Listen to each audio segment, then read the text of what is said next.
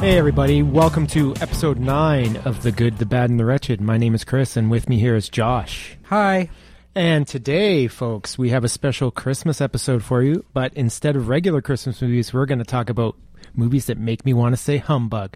That's right, movies that are kind of anti Christmas for the most part, but there are some pro Christmas in there, I think. As long as, as far as I know, I've got a few pro Christmas. How about you? Yeah, I wouldn't say anti-Christmas because I like Christmas. Hmm. Well, we like Christmas. I like Christmas the best. who doesn't like Christmas? I don't get that. Stuff. crazy people. I know, Like, right? You I get always shit. said You I, get shit. I always said I like Christmas the best because it's got my name in it. Christmas. Oh. yes. So anyway, let's start off with what we've been watching. Um, I've just got a couple this week. I just watched a movie called Scar from 2007, and this Ooh. was the November choice of the readers of the Video Graveyard for their Pick Our Brain. Um, why this is significant is because it is the first movie shot in digital 3D HD. So that was the big hype of it.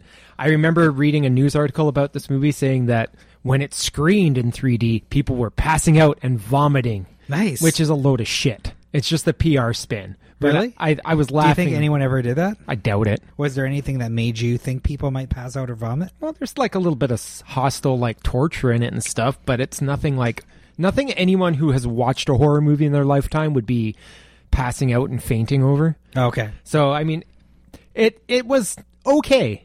Don't was get in me it? wrong, it was okay. It's Angela Bettis is a star Okay. from May, and I realized this when watching the movie, and I wrote about this when I did my review. Is that I really can't picture Angela Bettis as anyone other than May.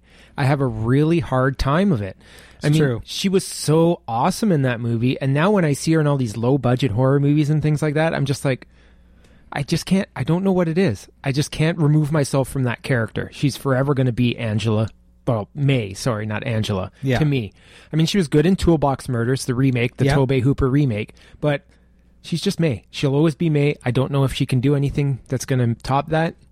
In this movie, she just spent a lot of time looking concerned Oh. and looking scared because the story goes that she befell victim to a serial killer when she was 17 years old.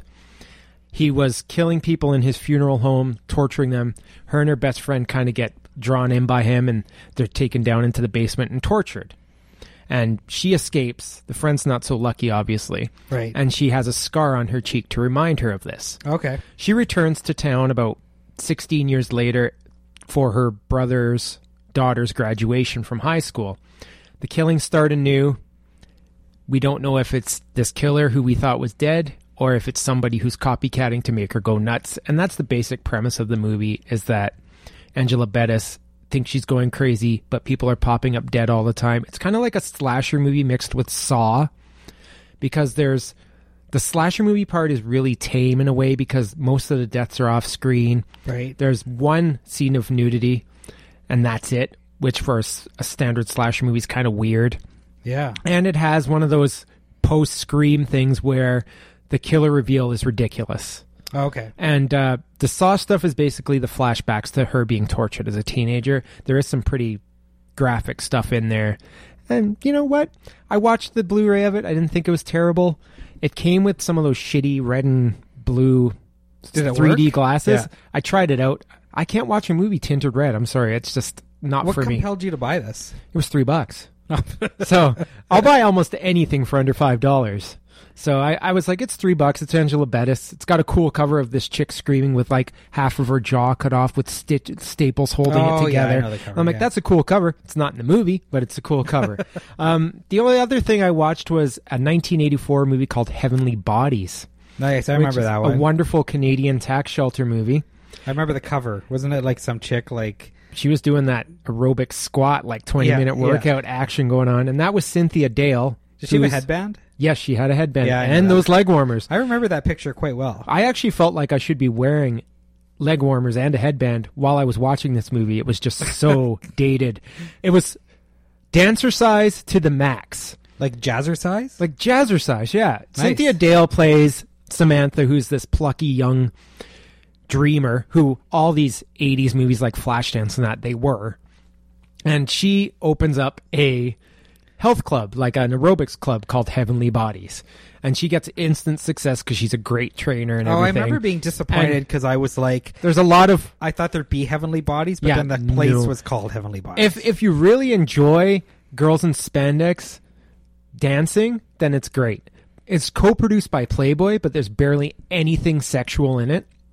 There's like no real nudity. There's no real like anything really. I mean, when the when the most sexual th- sexuality thing in it is her six-year-old son asking her to explain what an orgy is. That's a little scary. It's creepy as hell that scene. How does she explain it? I can't remember, but it was kind of creepy. But Cynthia Dale is the star, and she's been in a lot of Canadian stuff. She's a pretty well known Canadian actress. She's the only one who actually has a career outside of this movie Wow. since it came out. It was only her second movie. Her first movie was My Bloody Valentine, and she got killed in it. Okay. And uh, she went on to like some Canadian CBC shows. Like uh there was a, a lawyer show she was in that I can't remember the name of right now. And uh, she's really good in it. She's kind of like I think she was kind of cast because she looked like Jennifer Beals because she's got the curly Right. black yeah, hair. and yeah, I everything. totally remember her on the And I cover. mean, and it's totally trying to be Flashdance because Mm-hmm. Adrian Lynn's movie was such a huge hit the year prior, right? And then they also made Perfect in the year after with Jamie Lee Curtis and Oh, with Tr- that John theme song Travolta, that I love. which was terrible because it was basically he was a reporter and he falls for Jamie Lee Curtis, and I don't know. I thought Heavenly Bodies it was soap opera level drama, lots of dancing and singing, and Cynthia Dale looking really cute Great. and uh, it was directed by Lawrence Dane, who is a well-known veteran Canadian actor who was in such movies as Scanners and Happy Birthday to Me and Of an Unknown Origin, Right. and he also appeared in Bride of Chucky. So he's been in over 100 movies as a character actor, but this is the only movie he ever directed. I think he was in a movie called American Nightmare, if I'm not mistaken. I think, and he was also in Rituals. Oh, was he? Okay. Yeah. So I mean, Yeah, I totally know the name. it's super weird that he made this aerobics movie and he co-wrote it and everything and I always thought that was a strange decision on his behalf and I'd I'd love to hear why he did it. Yeah. I mean, if I could get a hold of him, I'd be like, dude, what's with heavenly bodies? it seems a little weird.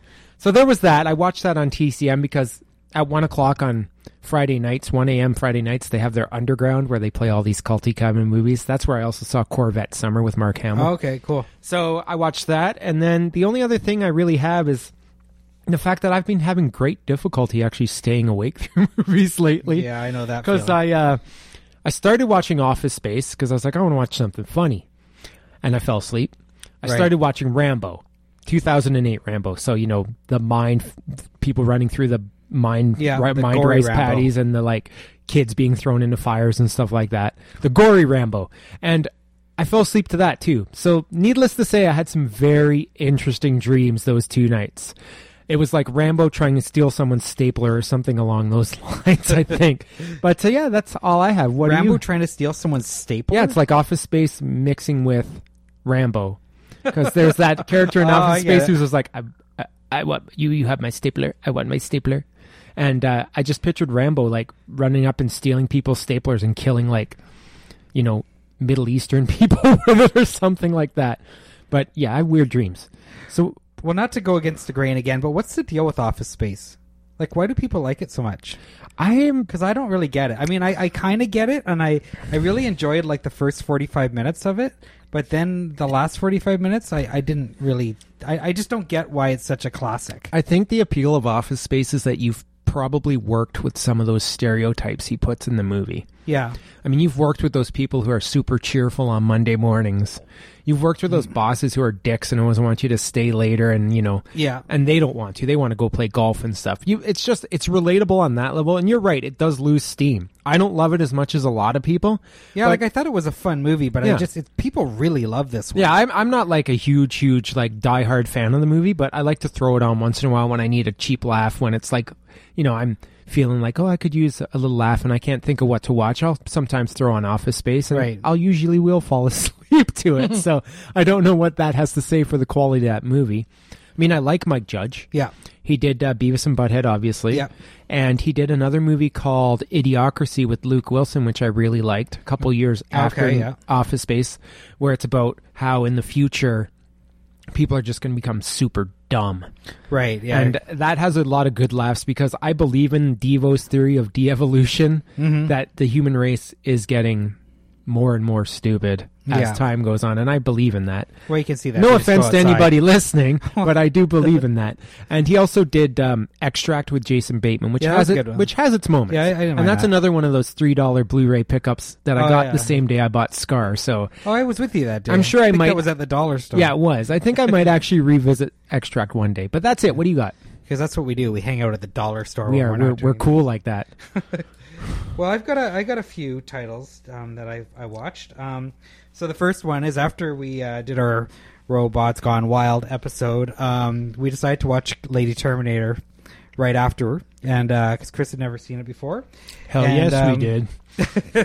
so it's an Indonesian movie from 1989, as we talked about, and um, it's a basically a ripoff of the Terminator.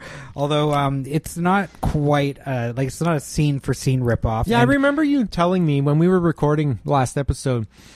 You were like, "Oh, it's a total rip off Terminator," and then we're watching it. I'm like, "Dude, she's not even a robot. What the fuck's no, with this?" she yeah she gets But she yeah. gets possessed by she's this this what she's an anthropologist. yeah, and she gets possessed by this like we can't Indone- forget that she's an Well, anthropologist. she tells everyone. She's like, "I'm not a lady. I'm an anthropologist," which is the most famous line. yeah, and she gets possessed by this like this sea like, goddess. sea goddess that by with eels going up her vagina. Yeah, and she And ba- then- yeah. Yeah, and then she goes and has sex with dudes, and then the eels, I think, They eat, their, cocks. Yeah. Yeah, because there there's scenes of them like she's riding them and sh- they're like, oh yeah, yeah, it's real good. And then all of a sudden, blood spraying up their chest. So I'm like, yeah, that's some killer vagina you got there, lady. Yeah. that's almost like that movie Teeth. Yep. But I mean, uh, she does actually turn into a robot somehow in the last 20 minutes where she shoots lasers from her eyes. And I don't understand how this came to be because there was no indications of her being a robot before that, apart from the time when she poked her eye out with a scalpel, just like Arnold did in Terminator. Like it's got scenes from Terminator, like the Oh, yeah. eye scene. It's got the nightclub Yep. scene, sort of, and then it's got the finale where she, yeah, like where the kind of The- messed up post car crash robot comes. The comes she out. bitch comes out. and- Yeah. Yeah. But it's pretty fun. I mean, like the last forty five minutes is like pe- pretty much nonstop. Dude, it's the last gunfire. hour. Yeah. I think the first 15, 20 minutes establishes the minimal plot there could possibly be. And Yeah. then she just runs around topless, screwing guys to death, and then ripping off the Terminator, and things blow up a lot, and Yeah. guns go off a lot. And there's like a scenes. lot of guns, a there's lot scenes of of her explosions. walking down a hallway sporting a fucking M16, just like looking all nasty and everything. I loved it. Yeah, it's pretty fun. I don't know why, but I'm like, I'm not that overly familiar with Indonesian action movies, but I know they're batshit crazy. yeah. And this is pure proof of that batshit craziness was Lady Terminator for sure. Yeah. Holy man. So if you can find the Mondo Macabre DVD, um, it's worth it's worth checking out. It's a good party movie, that's for sure. Well, yeah, and your, our version we watched was VHS and it wasn't uncut. No, So I'm curious to see the uncut version that I they actually put out. don't know if the Mondo Macabre DVD is uncut. it says it either. is when I looked it up. There's, I think, there's another Really? like another. There's a some sort of foreign VHS that's like a European version that's really uncut. So we'll see. I don't know, but Hmm. Let's just say that after I watch that, me and Josh may have to partake in a few more Indonesian action movies in the future. I know there's that one that you always try and get me to watch called Jungle Goddesses or something like that. Oh, with- That we always look at when we're picking a movie to listen to after we record. Yeah. And I might actually have to take you up on that now that I've seen the, the awesomeness that is Lady Terminator. Yeah. There. Cool.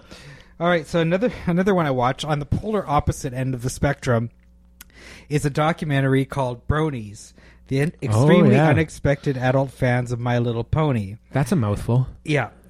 So My Little Pony has been making a comeback in the last few years. Yeah, because there's this new show called Friendship is Magic. Yeah, and it's uh, done in Vancouver here. Yes, and it is. um, yeah, I don't know. Like, there's the, the weird thing about it is it's a show that's pretty much made for it's made for kids.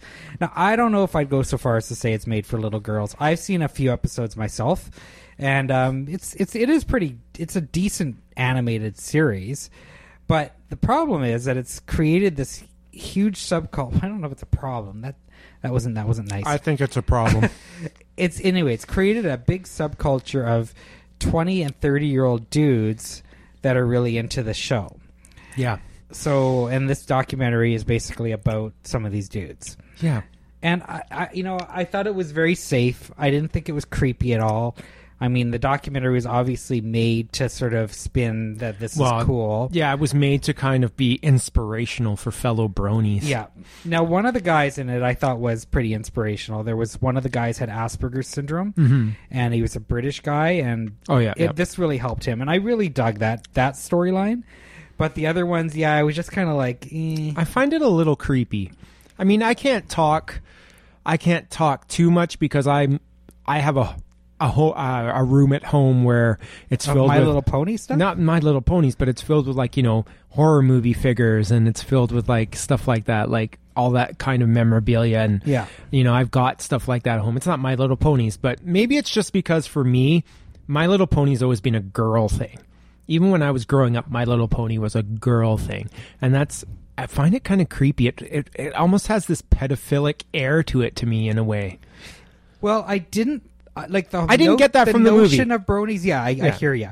I hear you. And I, you know, the movie. I what I liked is how it does kind of spin that around a bit, and it it does kind of degenderfy the whole thing, which I thought was did- kind Mm-hmm. of yeah, cool. I didn't get that from the movie that they were going to go out and be pedophiles. I'm not. I'm. I'm going to say that right yeah, out. It, it was it was good that way, and I thought John Delancey, who's who was one of the voice actors um, in it, and he's been in Star Trek and stuff. He came off as really cool and really supportive of the whole scene, and it's a pretty cool scene if you're into that stuff. It's Yeah. just I'm not. I just find it weird. But, Yeah. I mean, I'm sure there's other things in this lifetime I would find much weirder than that. I suppose. Yeah, and I mean, I mean, it was it's sort of like you know, but I mean, you know, a lot of people think guy, uh, horror is a guy's thing, right? That's But true. there's a lot of women that are into horror. And Well, yeah, and a lot I of- think they're super cool. So well, and, uh, yeah, and a lot of the a lot of the women who are into horror now are producing those movies this year, especially Yeah. that are getting the recognition. Movies like The Babadook yeah, and things like that that are popping up on year-end lists. So you know, you're tr- it's true. it's, it was an interesting. It was it made you think a bit. Uh, you know, Yeah. it was a harmless little documentary. Yeah. There was nothing really controversial in it. No. but it was a decent watch. I mean, it went by quick and it was an interesting look. But I, I yeah, it definitely didn't show any of the dark side of this, which Yeah. there may be. There has to be. Yeah. There's a dark side to everything. yeah, but um, yeah, it was interesting. Yeah, and there's that They're other wondering one. what a brony is. It's kind of interesting. Yeah, there is another Brony documentary too, but I don't remember what it's called. I think it's called My Little Brony or something. And Right. It, it focuses on the one voice actress from the show. who's- Right. Her name eludes me right Yeah, now. I can't remember it either. But she's from Vancouver. Yeah. And it's I think it's kind of about her and how she associates with these fans and everything. And she was in the this Bronies documentary too, and she seemed really cool towards the fans as well. yeah, she seemed really cute too. Yeah. Yeah. and that that's not a uh, that's not a hindrance at all if you're cute. No, you can get away with anything if you're cute. All right. So the other thing I wanted to talk about is um, I picked up a book in the last couple of months um, by a, it's a Canadian. It's put out by a Canadian independent publisher, um, and it's called Kid Power. And what it is is it's about it's um, basically a compilation of articles um, about. Um, TV shows we you know we enjoyed as a kid, uh, as kids, but it's um, a little more obscure Is it than just TV shows? it focuses on TV. So like a big part of a big huge chunk of this book is is dedicated to after school specials, Oh, okay. which um it's, Which are fascinating if you grew up in the eighties. it's pretty fascinating and and the book really um really it, like there's a huge section that goes through all the people like the sort of name actors that were in after school specials and then Mm-hmm. describes their episodes. So there's a bunch of stuff about Christy McNichol Yep. and um there's all kind. There's a whole whack of people in um, listed in here. Trini Alvarado, Oh yeah, yeah, yeah. um, I can't remember. There was I can't remember who was in the stoned one, but anyway, th- there's it's Kim Richards. So there's a whole a whole chunk of this book is about that, Mm-hmm. um, and it also talks about um, a whole bunch of other um, uh, movies. Uh, Yeah, there were actually sorry, there is some film covered in here as Okay. well. Um, some other movies and TV shows that I wasn't aware of. One of which is called Hawk Jones. That's this really cool. Um, um, gangster movie that With kids. stars only children. I think I sent you the you trailer did send for me a this. trailer, and I decided I really wanted to see it. Yeah, so it's ba- it's like this. Um, it's like The Godfather or something, but it's everyone's played by kids Yeah, from it's- like the the like cops to like the um you know the the overlord the mafia overlord and they're like shooting each other and that's stuff. kind of like that. Um, Bugsy Malone movie from the s- Exactly. late It's totally like seventies that with Bugs- Jodie Foster and uh, Scott Baio, where they played like the the famous gang mobsters and stuff like that. Yeah. So that was that was one cool thing that I, I saw about it, uh, or that I read about in this book. Um, it also covers the peanut butter solution. I remember that. I don't remember the I well I know the movie, but I don't remember seeing it. But it talks about how it scarred a lot of kids. yeah, I and remember that it's pretty 'cause it fucked up. made people's hair fall out, and there's nothing more frightening to a child than being bald, I suppose. Yeah. Um, it also talks about a movie called The Children of Times Square by um, Curtis Hanson. I've seen that. It sounds like a great movie. Yeah, I don't Um, remember it, but uh, much of it, but I have seen it. Yeah, Robin Bougie from Cinema Sewer wrote the article about that. and Oh, It's okay. a really well done article. Um, also, Chris Alexander from Fangoria did did an article in here. Um, so it covers all kinds of stuff. Um, it also covers um, uh, uh, uh, Italian actress um, Nicolette Elmi, who was in um, she was in Demons. She was the girl with the long red hair in Demons that was sort of enticing Okay. people into the movie theater Yep, yep. and she'd been in a lot of Italian horror movies um, before Demons as a child actor. So um, it was kind of cool to read her story.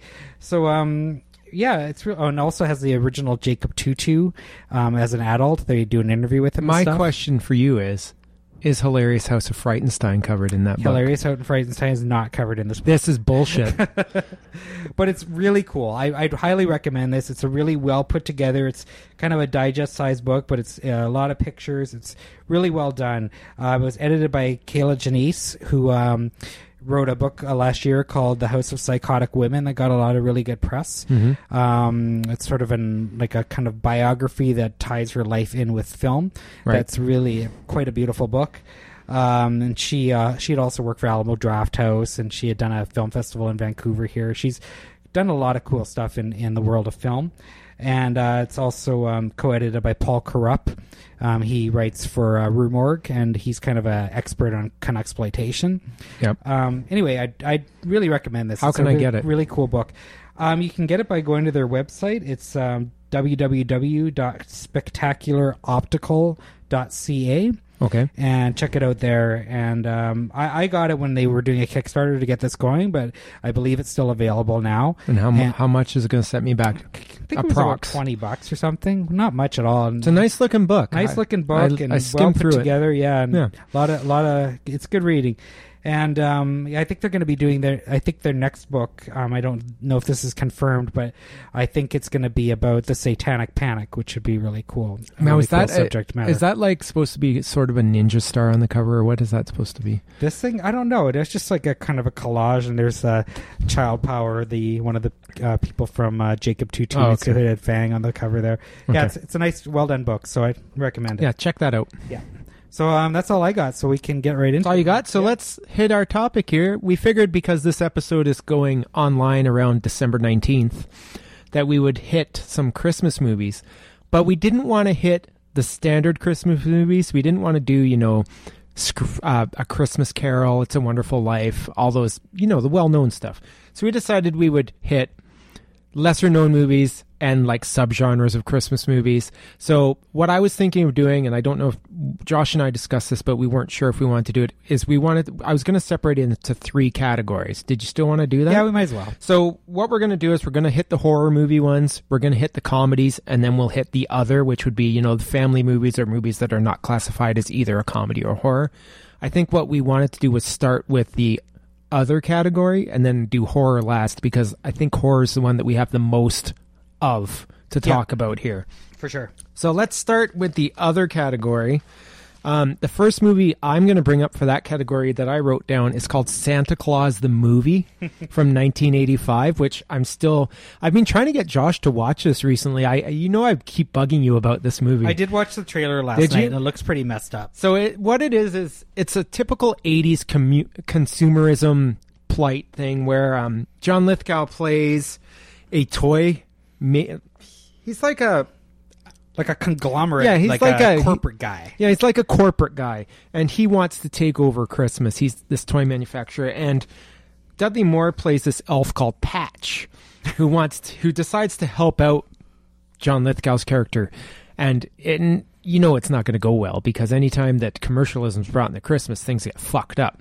So it's basically Dudley Moore Patch has to try and save Christmas because it's going to be ruined otherwise. And it's interesting because it was a big budgeted movie. It was budgeted at about forty million dollars at it the looked time, big budget. Yeah. and it had it's kind of trying to do the history of Santa Claus of Saint Nicholas, but in a weird kind of family movie way with little dark undertones to it.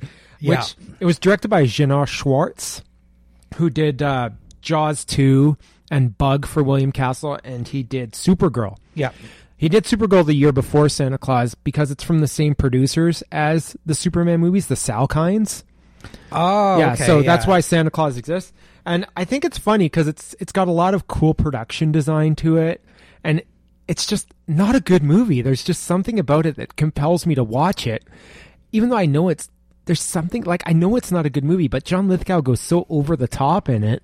Yeah, John And- Lithgow from from the trailer. I mean, that's all I've seen. Yeah. but John Lithgow looks like he's that kind of peaking. Yeah. and but Dudley Moore, man, I just always want to kick him. I- I Isn't don't that a know. weird Like, decision as rest an in elf? peace, Dudley? But you know, It's a weird decision for an elf, isn't it? well, and I just I've never found the guy to be appealing. I kind of expected him to be stumbling around drunk like Arthur Arthur through the whole movie, right? Yeah. But yeah, Dudley Moore, he's he is that kind of guy where he's just he's weird look. He's like the kind of guy who would get bullied on the schoolyard, but he managed to get this film career. I mean, know it's like Martin Freeman is like Dudley Moore if he was cool. That's that's what I always think. But I mean wasn't Dudley Moore in 10? yeah, but that doesn't make 10's awesome. well. Ten's awesome because Bo Derek's hot. Well, I guess so. But the movie was a big bomb when it came out. It didn't even make back its budget. Wow, But it's now sort of becoming a cult classic at around Christmas time and it was I can see it. Yeah, I mean, it- I can understand that. Yeah, it was why that just would put out happen. on Blu-ray by Anchor Bay. really. It is like a 25th On Blu-ray? Oh Yeah, it's like a 25th anniversary edition a couple years ago, and it's so weird. It's it's probably the most. Well, I'm not gonna say it's the most bizarre Christmas movie we're gonna mention today, but it's pretty up there. Yeah, it So- looked like it would be a real, real trip. So if you're into that kind of like seeing how the 80s kind of corrupted Christmas, I'd say watch Santa Claus the movie. Do you think this? I I wonder if this has become like a stoner movie because that's what I was getting out of it when I was watching the trailer. I would think I was like, maybe. "This is a stoner movie." I'm not a stoner myself, but I could assume that if I was, I might enjoy this because it's got the trippy colors and it's just big budget, weird production values of sleighs going through the air with these glitter trails behind them and the workshop with all the crazy toys and everything. And I don't know, it's it's bizarre, bizarre. It looked pretty bizarre. Oh. Wha- All right, so um, I guess I'll, I guess I'll start off with um, the probably the, the best one I can think of here in a weird way, but um, that would be the Star Wars Holiday Special. That's not even a movie. It's not a movie, but it's definitely Christmas, and uh, you know when else are we going to talk about the Star Wars Star Wars Holiday Special? Have you seen it? You've never seen it. I've never seen it. Sorry, I Wow. had my mouth full. Wow. Okay. Well, it is. It is something to see. I gotta say. Um, so the premise is that Han and um, Chewie. By the way, thanks for like asking me a question when I have my mouth stuffed Well, with you a shouldn't be shortbread eating cookie. while it's we're doing the Christmas. podcast. It's Christmas. I'm being Christmassy. I know, but you- anyway. so it's Han and Chewie are trying to get Chewbacca back to his home planet for Life Day, and uh, so Chewie can be reunited with his uh, Is that like Earth Day? with his family. No, it's like Christmas. They run around turning off lights and shit. No, Life Day. Life Day. like not death. So they go. They get. They go back to Chewie's planet, and they meet uh, where we get to meet uh, Chewie's dad, Itchy, and his wife Mala, and his son, Lump, son Lumpy. Oh, Now, one God. thing I, I It's like the Three Bears. the one thing I remember about this movie because they're on Chewie planet, Wookiee planet, is all none of the Wookiees obviously speak English. So a great deal of this movie is just Wookiees talking to so it's like each for an hour and a it's half. so weird. So there's all this like Wookie talk while like Chewie's like hanging out with his family. Hmm. Do they at least subtitle it? No. Oh, for fuck's It's sake! totally bizarre. so this thing, I- if you don't know what this is, this is a weird TV special that came out in 1978, and George Lucas is pretty much he's disowned it. Like he doesn't even talk. Stop eating. So he doesn't. Uh, doesn't talk um won't won't won't recognize this it's never come out on disc it's never come out on vhs It never will. I don't know, man. If he was smart, he'd put this shit out because it would make money. But um, and he, and he should. I mean, but again, like Lucas just for whatever. I think it's one of those Phantom Kiss meets Phantom of the Park things where they're so embarrassed by it they don't want it to come out. I know, but it should come out anyway. It's so so Lucas has disowned it. So this thing aired, I think, a couple of times, maybe even only once. The only way you can see it is if you happen to get a copy somewhere of a of of a copy that someone had where someone had taped the original play. And we're talking in the days So when it is VC- washed VCRs out. weren't that like commonplace either, so Yeah. there probably is not a lot of copies out there. It's not, Because but it, didn't it air in like seventy eight or seventy nine? 1978. But it's it's super weird. It's got like so in addition to the chewy stuff, there's this there's an animated portion that introduced Boba Fett. So this is was like the first appearance of Boba Fett was in this like animated portion. Like what in the kind of middle the animation? movie. like Hanna Barbera level? yeah, like yeah, really? exactly. Uh, Like Scooby Doo? well, I don't I don't really remember. I just know there's this animated Oh, Jesus. portion that introduced Boba Fett. This sounds like a train wreck. it's got B Arthur, isn't it? Fucking Art- awesome. Art Carney is in it. Harvey Korman's in it, and Shit. he's like this dude, and he like has this hole in the top of his head, and he dr- like pours like drinks into this hole. what the hell is this? Jefferson Starship are in it without Grace Slick, and they Oh, do a song.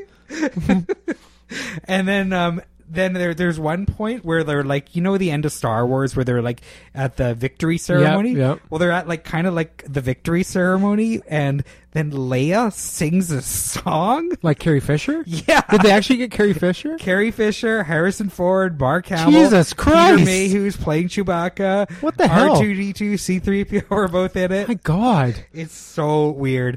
And What then- song does she and sing? the- it's like this. Well, I don't, I'm not going to sing it. It's definitely catchy though, but it's tor- Why aren't you going to terrible. sing it?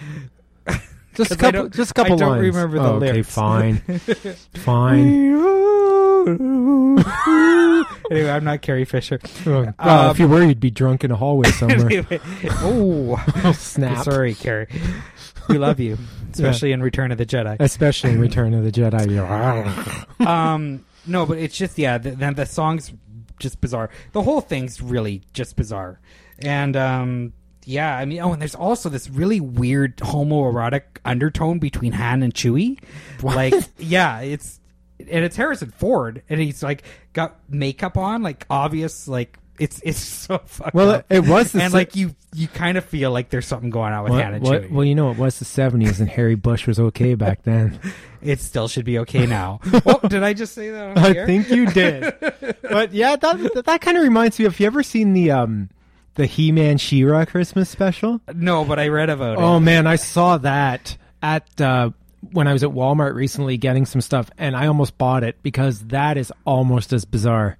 Really? That's like you haven't Orko. seen this shit, man. You don't know. That's like Orko trying to learn the meaning of Christmas or something along those lines. And it, I remember watching it a couple years ago with some friends and thinking, "This is one of the craziest Christmas things I've ever seen." But I think you may have topped it.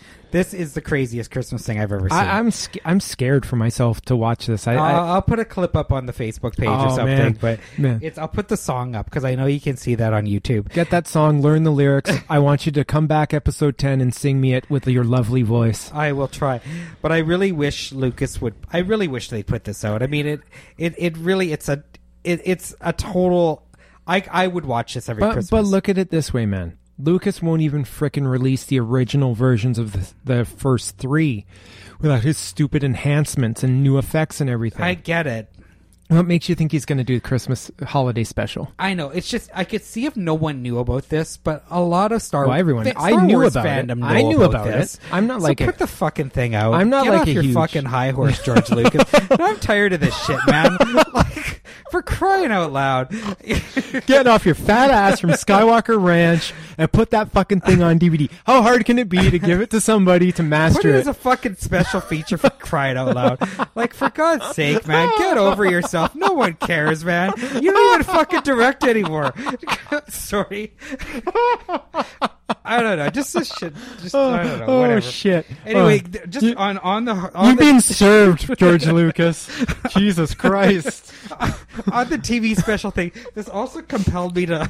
I don't know why, but I started watching YouTube videos of Osmond family Christmas. Isn't it fu- isn't it funny how you're researching and then all of a sudden you get on these tangents on Started YouTube? watching the fucking Osmonds, and it was the weirdest shit too. The Well, one of the- seventies were weird, man. I, I always thought, I always thought the Osmonds had a weird weird incest vibe going to them in the first place, Well- being Mormons and everything, right? Actually, if you really want to see some weird shit, go on YouTube and type in Osmond Star Wars. what? Yeah, dude. What is that? There's like Star Wars characters, and I think I can't remember. I, 3PO and, and R2 for sure dancing around with Donnie and Marie. Is this an official clip or someone just mashed them up? no, man, it was like a, from a special. Okay. The Osmonds had some weird specials. Anyway, I just wanted to throw in the Osmonds because if you want to, like.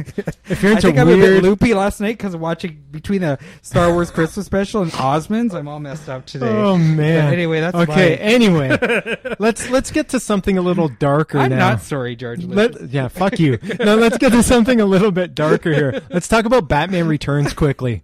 all right. That Tim Burton sequel, Okay. 1992 sequel. What's that got to do with Christmas? It's set at Christmas, Okay. and it's a very dark Christmas. I just remember there's a lot of snow in it. There's a lot of Christmas celebrations, but it's all ruined by Danny DeVito as the Penguin and uh, M- Michelle Pfeiffer as Catwoman. Oh yeah. Okay. And also Christopher Walken playing this like huge businessman who's also teamed up with them to try and take over Gotham for his own. I just remember there's a really dark Christmassy tone to it. It's very dar- uh, grim, lots of snow.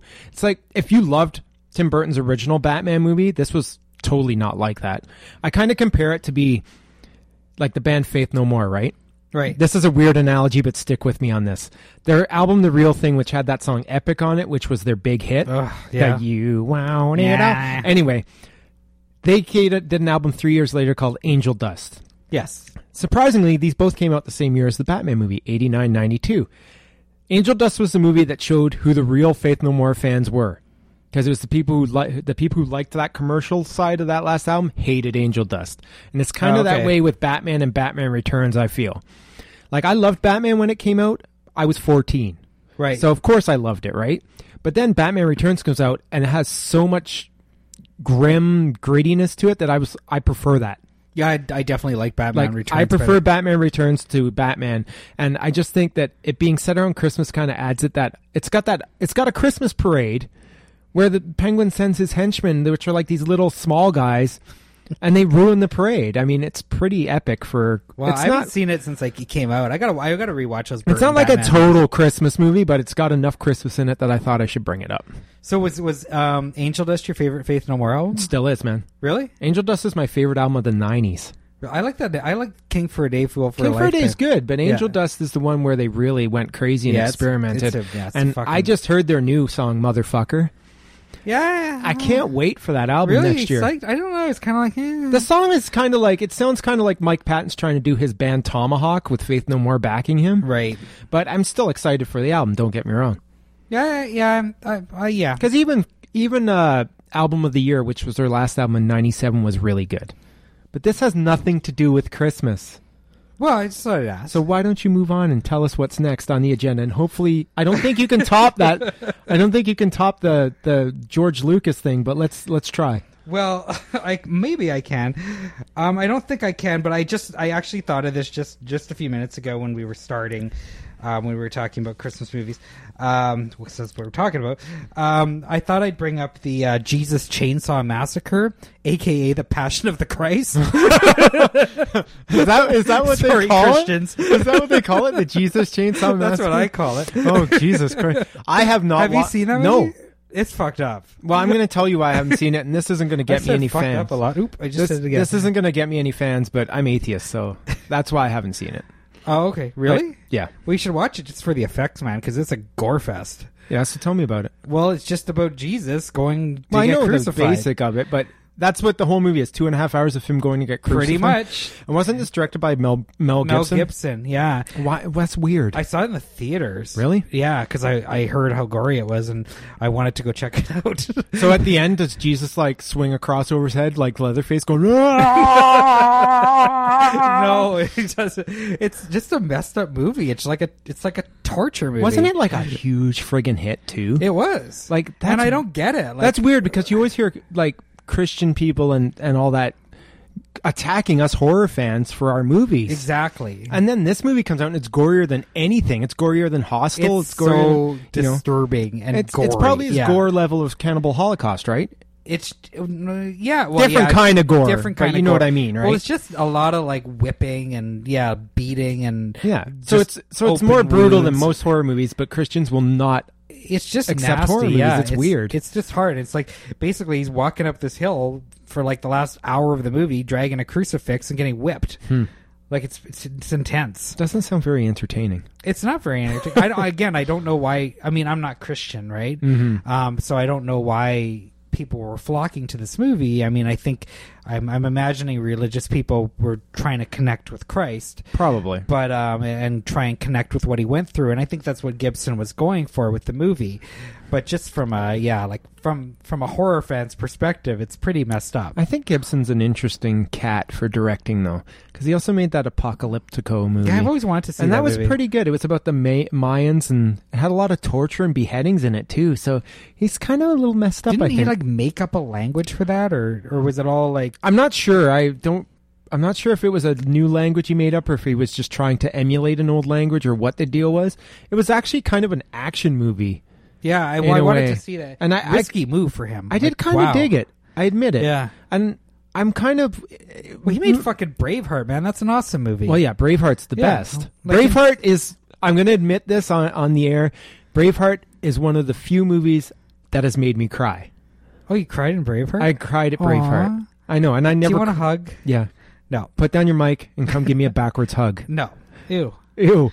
But um, Braveheart made me cry, and it was the scene where I'm he. not chewy to your hand, buddy. No, no, no. It was the the scene in Braveheart that made me cry was the scene where he was about to be killed, like in that's in the square, and he sees the ghost of his wife out oh, in yeah. the crowd. Yeah, yeah. and that was really emotional to me, and I don't know why.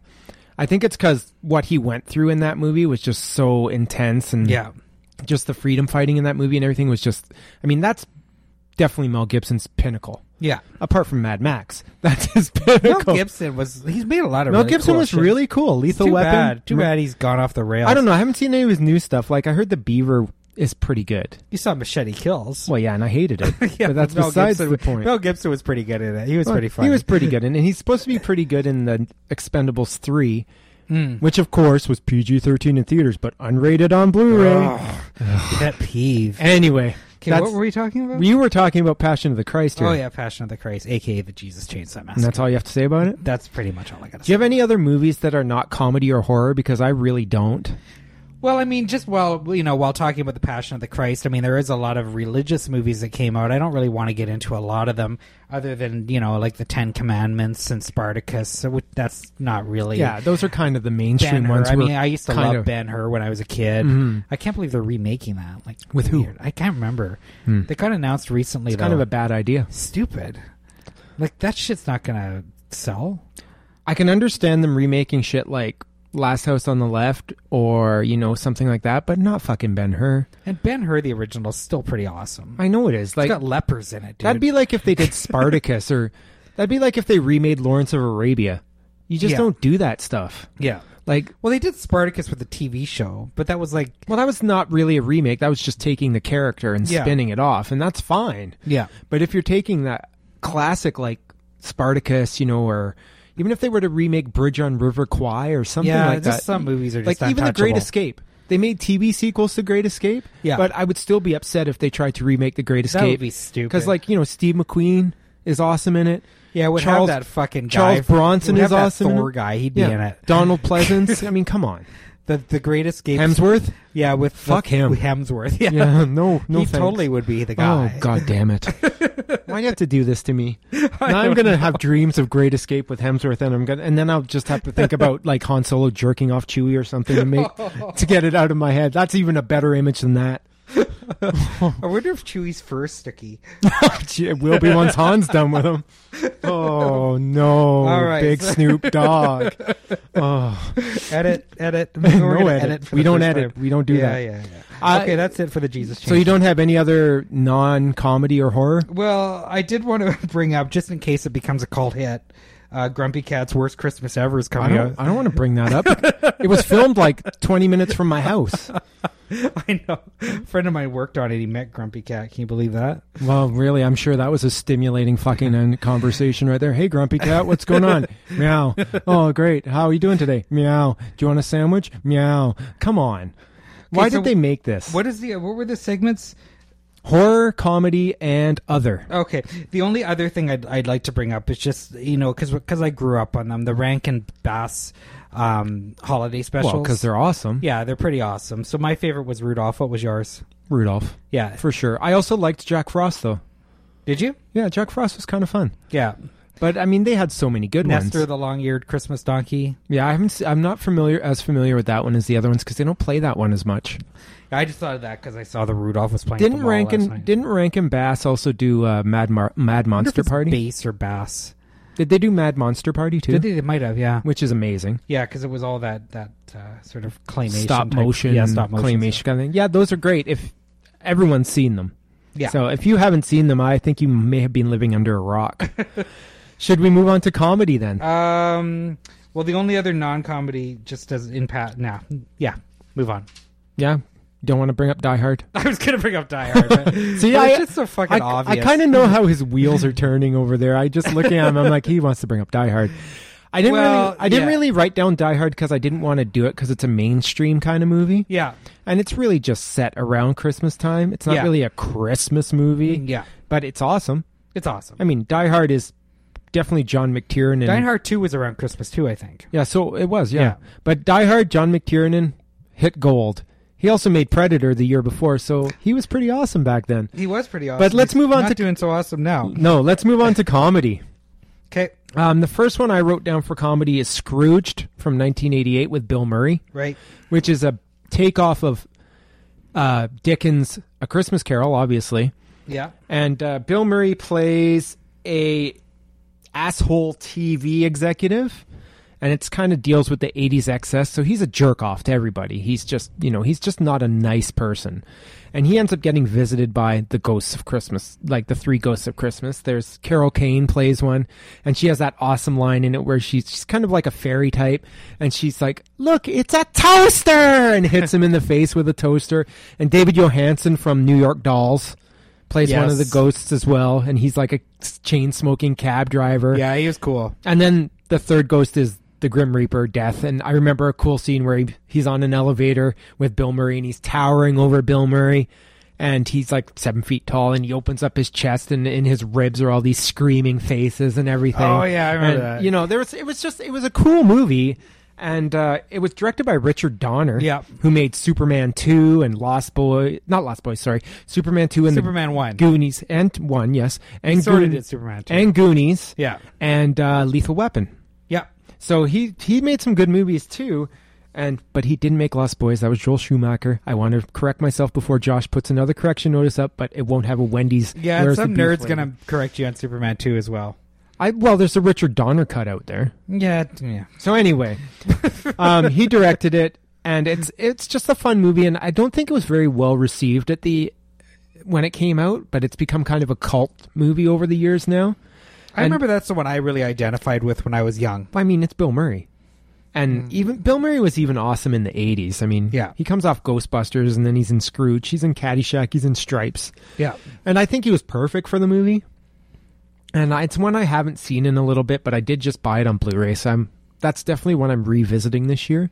Yeah, I, I've been thinking about revisiting it too because I haven't seen it in But at I, least I think 10 years. I, I thought I would bring it up because I just remember there was all bunch of cameos in it too. There was like Mary Lou Retton, the uh, Olympic gymnast, playing Tiny Tim. Yeah, okay. just things like yeah, that. there was when I was looking this one up. I mean, there were so many people in it. Bobcat Goldthwait's in it. Yep. I don't know. Who He's like his assistant, his Yeah. ne- his nebbish assistant who Okay. gets picked on all time. right, right. Yeah. And Karen Allen's in it. Yeah, he's the she's like the girlfriend I think or Yeah. you know, it's been a while, but I just remember that it's it is one of the movies growing up in the 80s that really s- was appealing to me Yeah. and it's it's one that I am really looking forward to revisiting in the next week. Yeah, or it'll be two interesting here. to see if it holds up. Mhm. Yeah. Yeah. Um, so I'm gonna.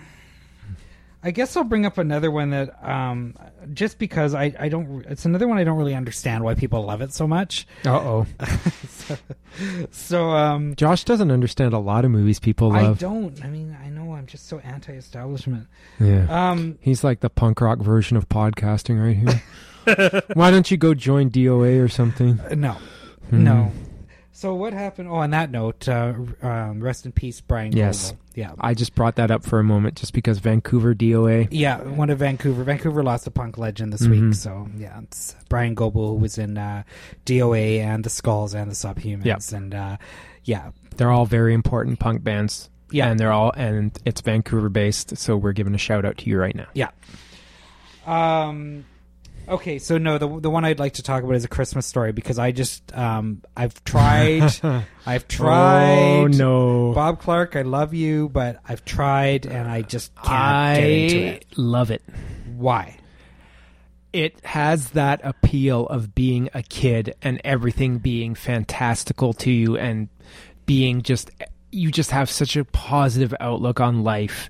And Ralphie in that movie has just this positive outlook on life through the whole movie and that narration by Gene Shepard is just so whimsical. And the thing is is that this is stuff that really happened to him because it's about it's based on his memoirs and stuff, right? Who? Bob Clark's? No, uh Gene Shepard. Okay. Who the book's based off Oh, okay. and uh, so you know i just i just think it's a fun movie it's not like it's just one i like to watch i i don't usually have it on in the background i'm not usually paying super super close attention to it but it's got such memorable stuff in it it's got the the department store santa kicking him down the giant slide when he's like you're taking too much time and he kicks him down the slide and you know the them double dog daring people to put their tongue on the on the frozen Yeah, that's pole all I and remember. that's stuff that we did as kids Uh, we that's used to all I- yeah. dare each other to do Yeah. stupid shit all the time right Yeah. and then Zach uh, Zach Ward playing the the freckle faced bully who gets his comeuppance, and Zach Ward went on to do like Postal with Uwe Ball.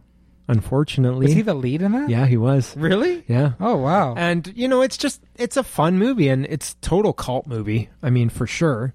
I mean, and that leg lamp. I mean, it's just got so much ridiculous, whimsical stuff in it, and it just captures the time f- frame. And I feel like it captures how that season felt to you as a kid really wasn't, well. Wasn't it said? Was it said in the fifties or something? 50s or 60s. Yeah. Okay. I mean, but it, it captures what it's like around Christmas time for when you're that age, because just the excitement of waiting for Christmas to come and asking for your favorite presents. Like I remember asking for like a game for my Commodore 64 back in the day, and and then waking up at three in the morning and going downstairs, and there it is, and fucking losing my shit.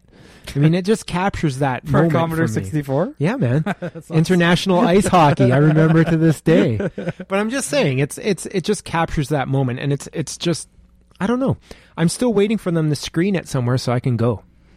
Hmm. I mean, maybe I- it's time to revisit well, it. why don't you like it? I don't know. I just I, I watched it a couple of times and just made no impression whatsoever. But when's the last time you saw it? Yeah, fifteen years ago. Well, see, maybe revisit it. Yeah, It's kind of become a cult figure in the last 15 years. maybe. just go into it with the notion that you have to look at it from a kind of like a a child point of view just like I that look at everything from a child point of view, dude. well you know you're a little stunted i guess Yeah. um then i'll bring up the uh, one of the lesser known titles for comedy that i wrote down from 1994 called the ref The- starring Hmm. With with, Dennis Leary, dennis leary Cool. and kevin spacey and judy davis I've always wanted to see this. and uh, it's about Dennis Leary, who was at the time he was a huge stand-up comedian success. He had that asshole song. yeah, He had No Cure for Cancer, which is a great comedy album and great show if you ever want to pick that up. It's out on DVD. And um, he plays a cat burglar and he breaks into this house, this Richie house. And while he's in there, the people come home, and that's Kevin Spacey and Judy Davis. They're this couple, but Right. they fucking hate each other. So he takes them hostage, and basically the movie is him having to deal with this this couple arguing with each other the entire night and driving him crazy. right. He's always threatening them, like, "I've got the gun. Shut up. I'm going to shoot you. You know, stop arguing." I, I, he's he just is driven crazy by these people, Right. And it's just set at Christmas time, and it's like Christmas Eve is when he breaks Okay. into the house, and uh, I just remember that it's got a lot of that, um, lots of arguing and sniping at each other and things like that, and oh, Kevin Spacey's like the best sniper. well, and then around. like lots of witty lines. It reminded me a lot of Who- Who's Afraid of Virginia Woolf okay, yeah, the 1967 Mike Nichols movie, Yep. which is the same kind of a couple who are not happy with each other, arguing with each other while this other couple watches on kind of deal. right. And Kevin Spacey's awesome. when Yeah. he plays the prick. That was when he was peaking. yeah, when he plays that prick thing, he's awesome. Yeah. 'Cause he was in that s- uh, swimming with Swimming sharks. with Sharks, yeah. and he plays a very similar So kind of good, character. yeah. And swimming with sharks is like one of my favorite '90s comedies Yeah. that no one really knows. Yeah. and uh, I just thought the ref was a fun movie. I I really want to revisit it because it's been a while, Yeah, I'd like to check but that out it's too. it's really good. I mean, I love Dennis Leary. Like he's so good in Rescue Me. I wish he'd. Uh, I'm kind of bummed that he's not in anything coming Well, Oh, yeah, up. and he was also in a movie with Christopher Walken called Suicide Kings in Oh, the yeah, 90s yeah. that was pretty good. I just Yeah. feel that he has for a guy who's like a comedian, he's like a loudmouth in a way. He's got that reputation for being a chain-smoking loudmouth. Yeah. He's actually really good as an actor, too. Oh yeah, like he carried that whole series. That, that, that's one of my favorite series. He's not like one of those comedians who just can't transition. No. And he's actually done a really good job. And I thought the ref was a lot of fun when I saw it. And w- I was, when we were thinking about the topic, I was like, well, what's a Christmas movie that's a comedy? And for some reason, that movie just popped in my head instantly. wow. And I mean, it's just got those memorable being tied to a chair and fighting each other, Judy Davis and thing, and just Dennis Leary always being like, I can shoot you, and and you know it's just it's fun. It's Oh, I can it's- totally picture him. It's kind of like a it's kind of like a black comedy and that's why i like it nice. Um. Well, I don't know if I. Uh, I don't think I have a lot more comedies. It looks like everything else on my list here is horror. i have two that i can quickly do before we move on to horror Sure. if you have nothing yeah, let's do it. um the first one i'm going to mention is ernest saves christmas oh yeah, I wrote that down, but I haven't seen it. So well I, have you? Have you watched all the Ernest movies? i've seen all of them except for Wow, why? the la- well because i'm a glutton for punishment i suppose i saw ernest goes to camp in theaters in 1987 man I've I've never ever understood the appeal of these. So I guess maybe maybe because I didn't like Well, i the can Christmas try and, I story, I, can don't try like and Ernest. explain it to you a little sure, bit do it. Well, in 1987, when I was 12, my family was on a houseboating trip in the summer. And, you know, you would go through, this is when I lived in Ontario, and there's a lot of lakes and things like that and rivers that you go through on the houseboat. And we'd stopped in a small town and we went to a movie and it was Ernest Saves, or sorry, Ernest Goes to Camp. and he was, he's kind of like a dumbass, but he's harmless. Is he Canadian? Is it a Canadian no, thing? Jim Varney's not Canadian wow. but he's he's kind of harmless and he's a you know but he, he's a nitwit but he's got his heart in the right place and ernest goes to camp was kind of just like a summer camp movie that was goofy and you know slapsticky and just silly but i really liked it so when ernest saves christmas came out i went and saw it and it's it's him playing this character again ernest p worrell who is brought by Did, didn't he start as like a, com- in a yeah he commercial? was in commercials and then he Yeah. had a tv show called hey vern it's ernest Okay. and then it became these movies. And uh, in Ernest Saves Christmas, he has to kind of help Santa to get a replacement, like a successor to him. But of course, there's going to be slapstick and all that craziness. And this is the last Ernest movie I actually liked Okay. because after that, he did Scared Stupid, goes to jail, goes to Africa, joins the army, all this fucking crap, right? but I mean, rest in peace, Jim Varney. Yes. But I mean, the Ernest character only has enough fuel in his tank for one or two movies. I, I couldn't think. imagine sitting through a movie of this guy, but and you know it was it was funny and in a way it was Yeah. juvenile but i might throw it on once in a while just for shits and giggles why not there you go, folks. I don't like Christmas Story or Ernest, so well ernest i don't think really There has goes my much of a cred much yet of a, a fan base anyway really, well, they're all on a DVD somehow. well mm, lots of stuff's on dvd somehow that i don't get why is there like 12 fucking air bud movies Well, because they're for kids. well so's ernest Is he? yeah Okay, anyway the only other comedy i have is is called hebrew hammer that was awkward. hebrew hammer Oh yeah, I, re- yeah. I want to see this one. It's uh, Adam Goldberg plays a kind of a Jewish version of Shaft. So it's Really, it's called Hebrew Hammer, and Yeah. he's Jewish. yeah, he, yeah, get out of town, right? And uh, he's kind of a Jewish Adam cha- Goldberg. Adam, get out, racist. Um, So I anyway, didn't name the guy. he plays like a version of Shaft, and there's a lot of jokes about you know Jewish kind of jokes, which I'm not Jewish, so I- I don't get all of them, but there were a lot in there that were kind of funny. And uh, Andy Dick plays Santa's jerk off son, who is Jerk actually, off is right. who's actually trying to ruin Hanukkah because he doesn't believe in it. So it's up to the Hebrew Hammer to stop him. And it's kind of like Black Dynamite in a way because it's totally spoofing black exploitation movies. Black Dynamite's a lot better, but I actually had ki- a lot of fun with that move with Hebrew Hammer for some reason. I don't know why.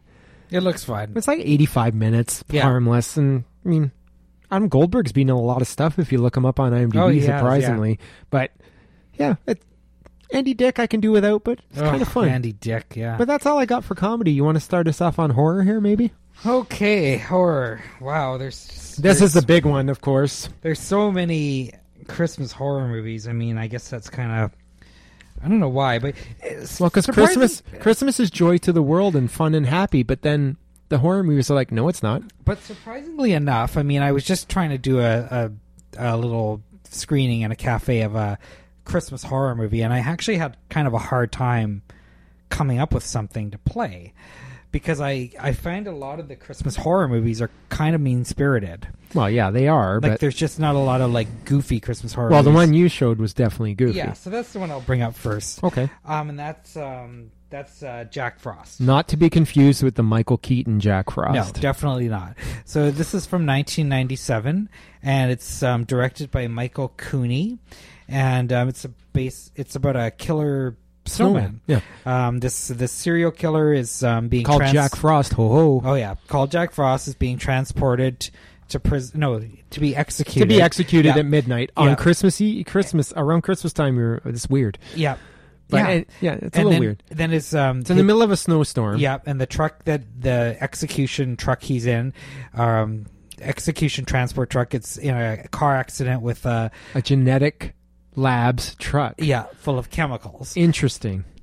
So- and base and Jack Frost, um, the the killer, um, gets uh, the, the the chemical truck explodes and sprays chemicals all over him. Yeah. he turns into Kind of melds him with melts snow. down and then melds with the snow and turns into this killer snowman. Yeah.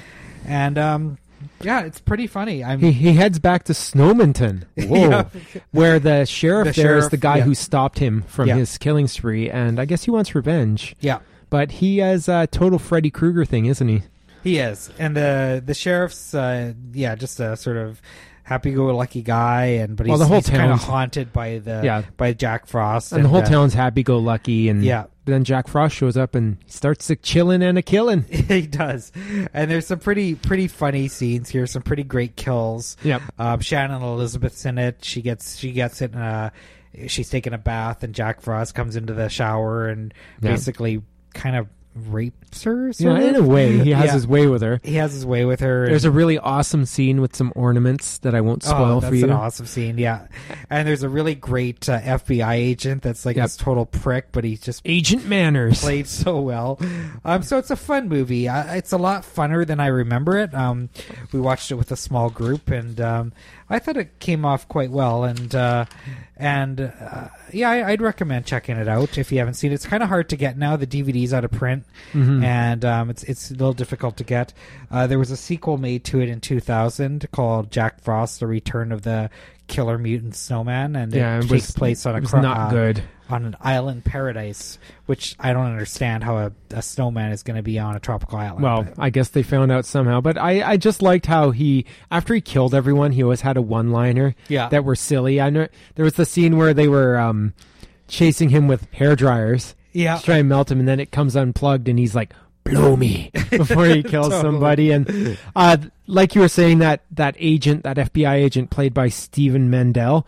He's really hilarious in it, and Yeah. he has this good interplay with Kelly Jean Peters, who s- steals all these scenes. It's kind of like the dispatcher for the police station called Sally, yeah, and they're always like playing on each other. And there's a scene in it where she's offering uh, the sheriff coffee, and she pours the coffee into his mug, and then the FBI guy holds out his mug for the coffee, and she just clangs it against it like "cheers," and then doesn't pour it for him and walks away. She just treats him like a she's that chick that looks like Adrian Barbeau. yeah, she looked right? like Adrian Barbeau, Yeah. but it was funny because she treats him like he's being a jerk to everyone, so she treats him like that. Yeah. Like you're not getting this, and I just thought it was funny. The special effects were by uh, Kenneth J. Kenneth Hall. J. Hall. And, he uh, did some of like he was involved with the special. yeah, and so effects. was Screaming Mad George, Yeah. who a lot of people know for doing the effects in Sus- Brian Yesna's Society. yeah, like some big big names on the yeah, effects. and on Michael this one. Cooney actually went on and wrote uh, Identity Right. with with, uh, With John, John Cusack, Cusack, yeah. and Ray Liotta, which was a kind of a serial killer in a hotel movie Yeah. that I really liked in the 2004.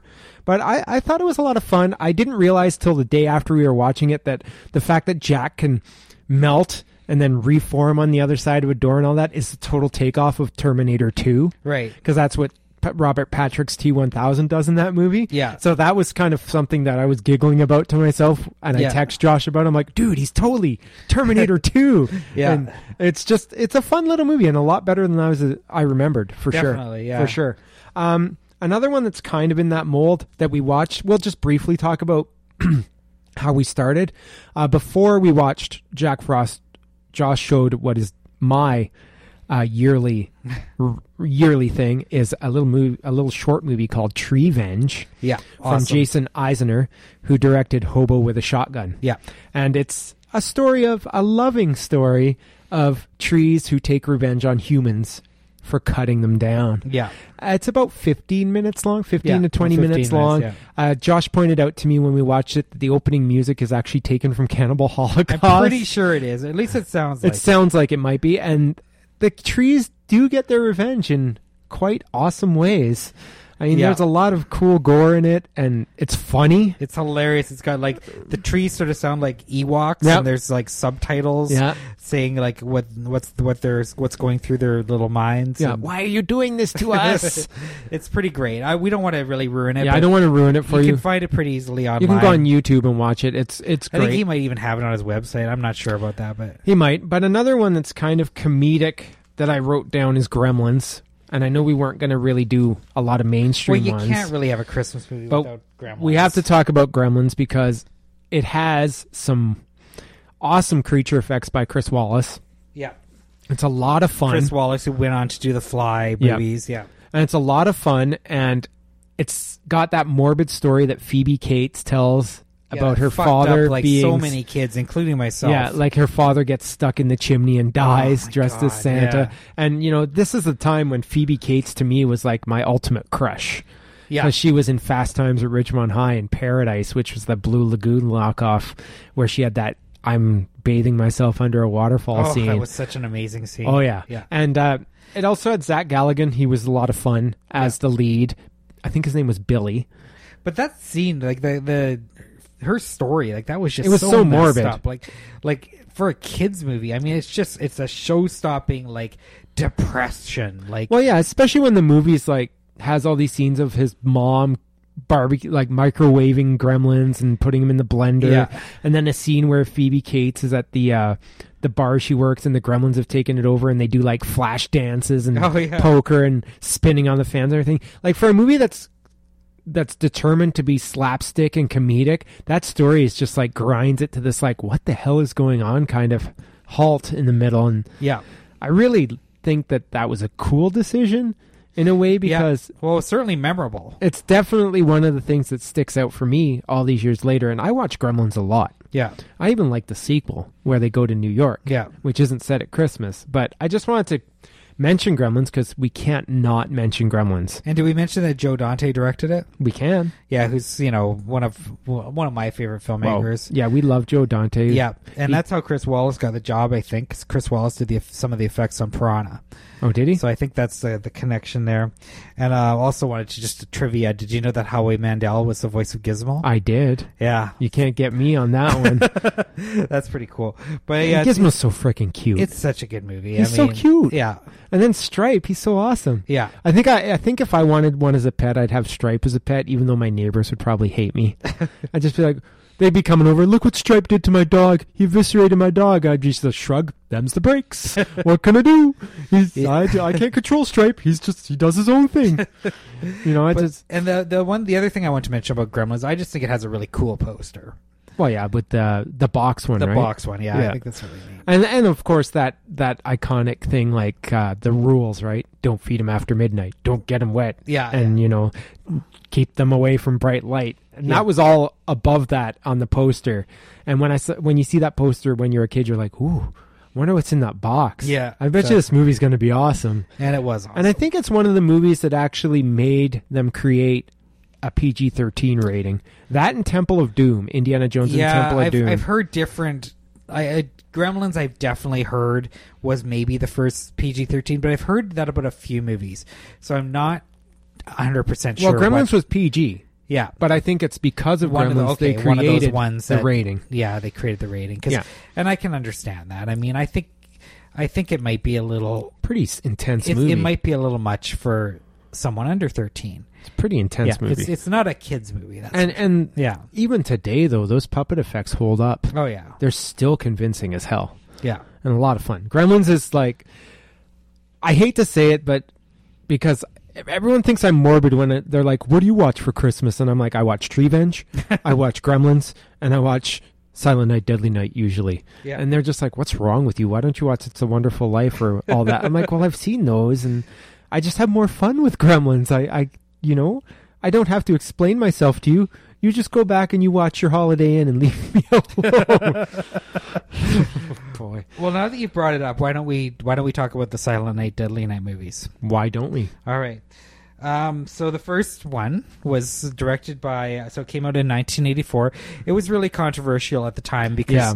this movie this was a movie based uh, pretty much uh, showing this guy dressed up as Santa Claus on a killing spree. Well, I think the thing was too is that they aired the commercials during Saturday morning cartoons as well. oh, did they really? Yeah, I think that's Wow. what the story goes.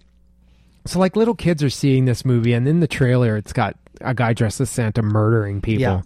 So I mean all these parents lost their minds. Oh yeah.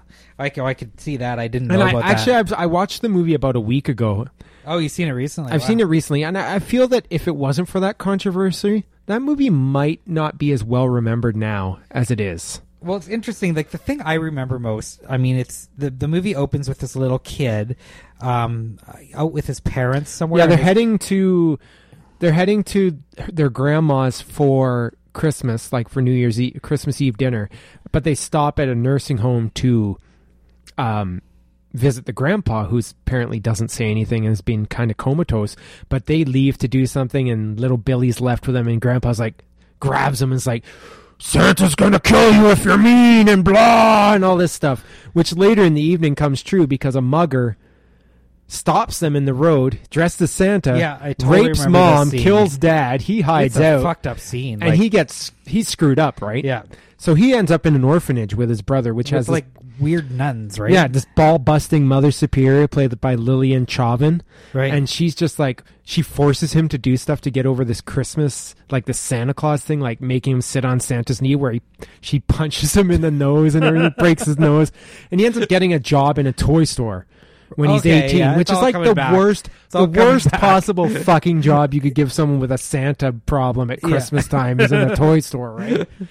So he ends up having being forced to play the Santa in the toy store.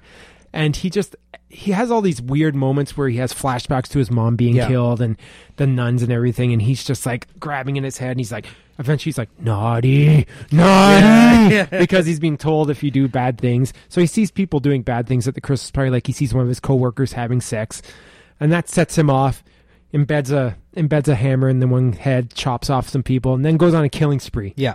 And that killing spree is pretty awesome because it's got Linnea Quigley in it.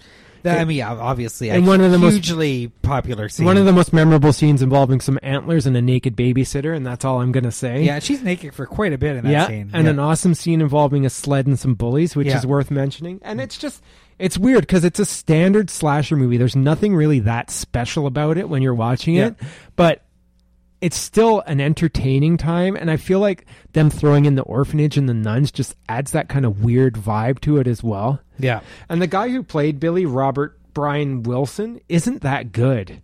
no, But I, I- hated like that. That's one reason I don't love this movie But a I lot ca- more.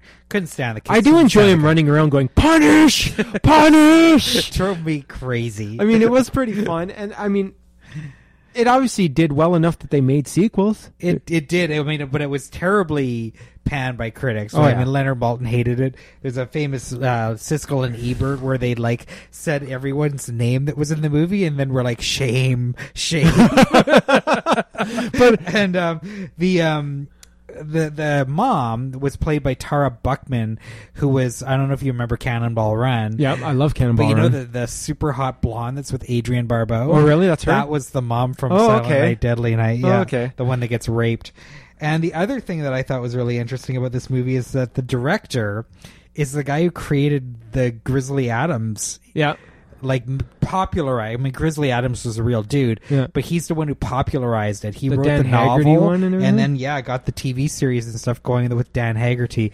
And Dan Haggerty's going to kind of come up in a few minutes. But um, let's talk about the sequels. Well, the sequels are funny because part two actually is probably almost as big a cult movie as part one. Yeah, And that's simply because they've rehashed about 45 minutes of footage from the Yeah. first movie Yeah, I remember in that. flashback scenes because it involves Billy's brother, Ricky.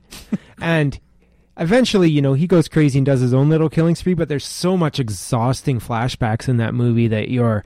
You're kind of like, when's the real movie gonna start here? Yeah. but it's got that famous scene in it that everyone goes on YouTube where he there's this guy putting out garbage on his curb, and Billy uh, Ricky walks up with his gun. He looks at him with this crazy look. He goes, "Garbage day!" and then he shoots him. And there's like this these silly deaths and more nunnery craziness in it. And I mean, it's it's bad.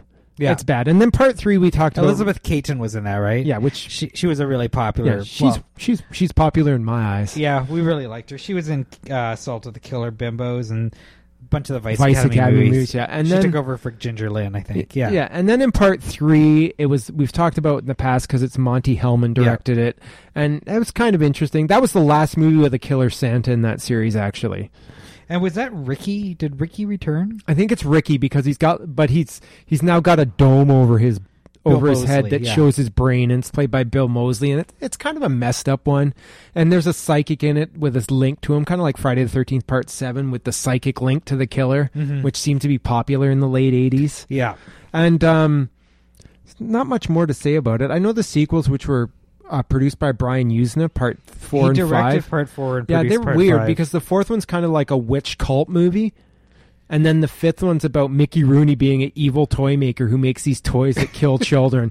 And they have nothing to do with the other ones. And they really didn't have to be called Silent Night, Deadly Night. But if you're going to cash in on name recognition, you might as well, right?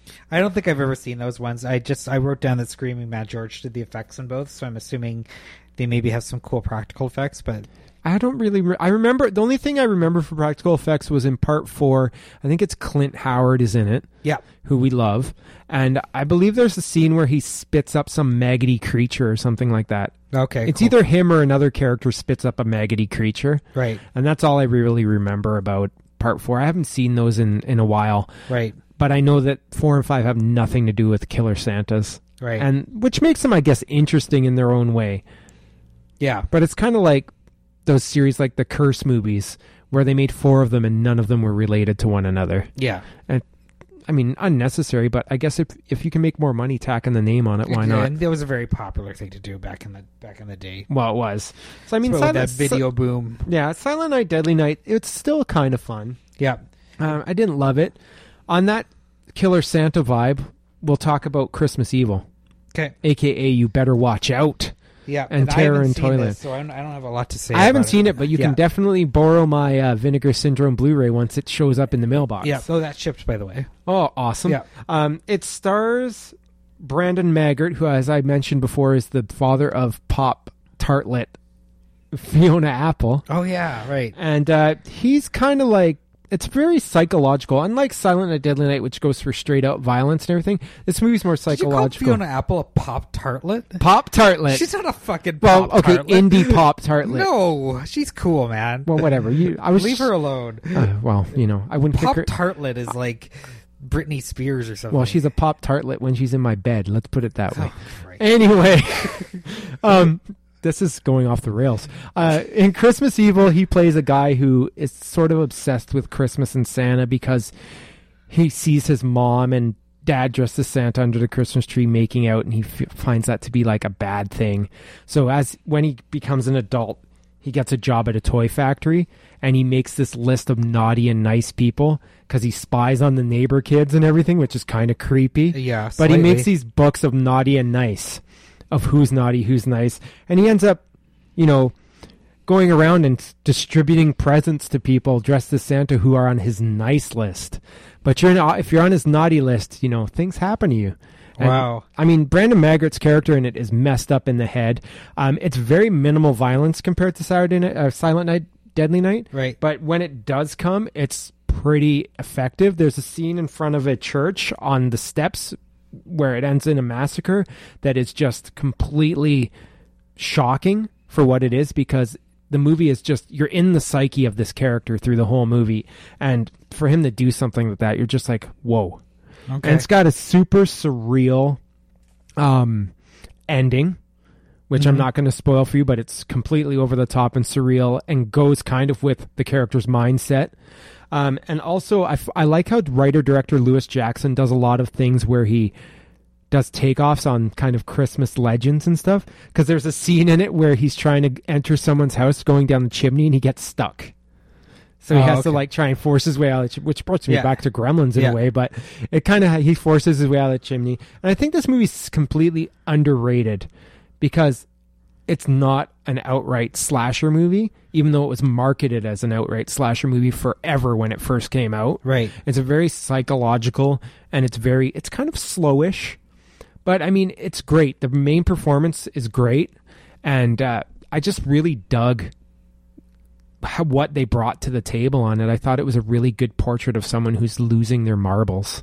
Cool. Sold. I mean, I, I'll check it out now. I always thought this was going to be like a whispery movie, you know, with like a lot of whispering going on. You know, like I got voices in my head, that type of thing. No, no, no. It's Like it's Maniac. No, it's like, not not like that, I that. don't like Maniac, but you know all that whispering. I don't like that shit. no, it's it's it's a portrait of a of a damaged person, and I mean, I think it's probably in the top tier of Christmas horror movies for sure. Cool. Uh, But it doesn't get the kind of love it deserves because people are more focused on Billy yelling "punish," and Well, maybe, maybe- and maybe maybe- the next movie we might bring up. What's the next movie we're going to bring up? Well, I was thinking we could bring up one you watched last night. Oh, that one. Yay. No, I'm just kidding. no, okay. No, I, I mean, okay. We'll bring up Black Christmas. I've never seen it. And Until um, last night. until last night, uh, directed by Bob Clark, came out in 1974. I, I gotta say, I mean, I totally see, like, and uh, because I haven't seen this before, Mm-hmm. I always, I did always think that Halloween was the first slasher movie, but wow, like, wow, Well, I mean, do you I see had that? no idea. Do you see that? I mean, I mean, absolutely, a lot This of was the people, first slasher movie. There's no doubt. a lot of people credit A Bay of Blood yeah, for the slasher prototypes. well, too, let's go with American because I mean, what a lot of people don't what know Mario foreign movies, Bava yeah. was doing with that. But for for Black Christmas, the thing about that is, I think that's the first time I remember seeing point of view shots of the killer.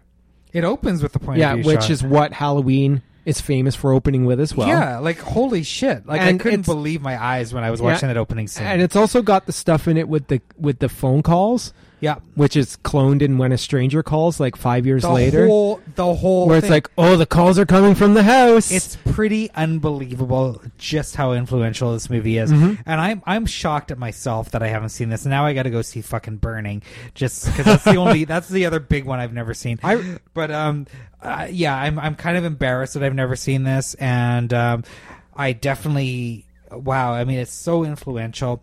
Um, Bob Clark directed, and you can it's totally got his style from the time. Um, like, like you can really see Death Dream in this, Yeah. and you can really see children shouldn't play with dead things.